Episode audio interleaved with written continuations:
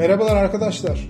İzninizle sizlere bundan sonra meraklı hapçılar diye hitap etmek istiyorum.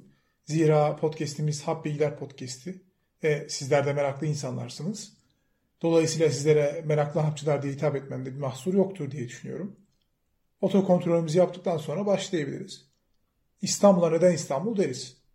Bunu muhtemelen daha önce hiç düşünmedik. Yani en azından ben kendi adıma hiç düşünmemiştim. Ta ki İstanbul Hatırası'nı okuyana kadar. Orada Ahmet Ümit zaten en bilindik üç ismini veriyor. Bizantiyon yani Bizans, Konstantinopolis ve İstanbul. İlk isim olan Bizantiyon, Megaralı Kral Bizas'tan geliyor. Kimdir Kral Bizas? Bugün Atina sınırları içindeki bir antik kent olan Yunan site devleti Megara'nın kralı.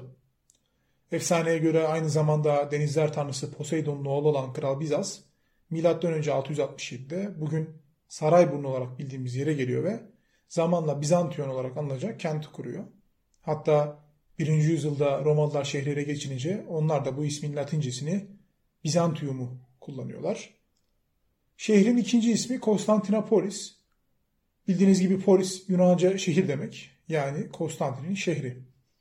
330 yılında Roma İmparatoru Büyük Konstantin, Roma yani şehir olarak Roma artık imparatorluğun yönetimi işlevini kaybettiğinden ticaret yollarının büyük kısmını çok daha iyi kontrol edebileceğine inandığı Bizans'ı Nova Roma yani Yeni Roma ismiyle imparatorluğun yeni başkenti ilan ediyor.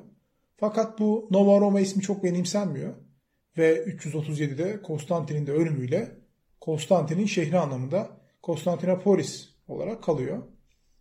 Konstantinopolis veya Arapça Konstantiniye 337'den 1930'a yaklaşık 1600 yıl kullanılıyor.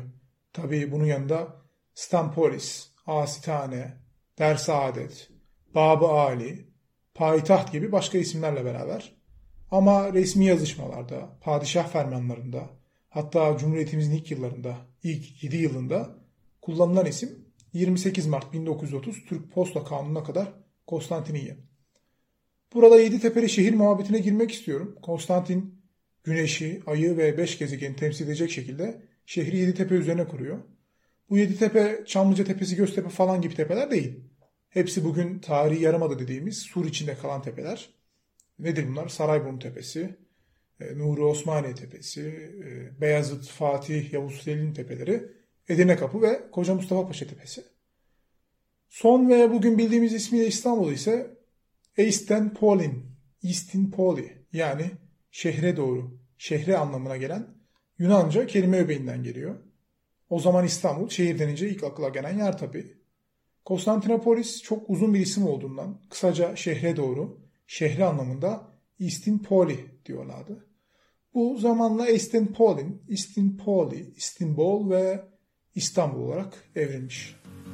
Bir sonraki hafta bilgimize görüşene kadar merakta kalın, merak duyun, meraklı olun. Kendinize iyi bakın.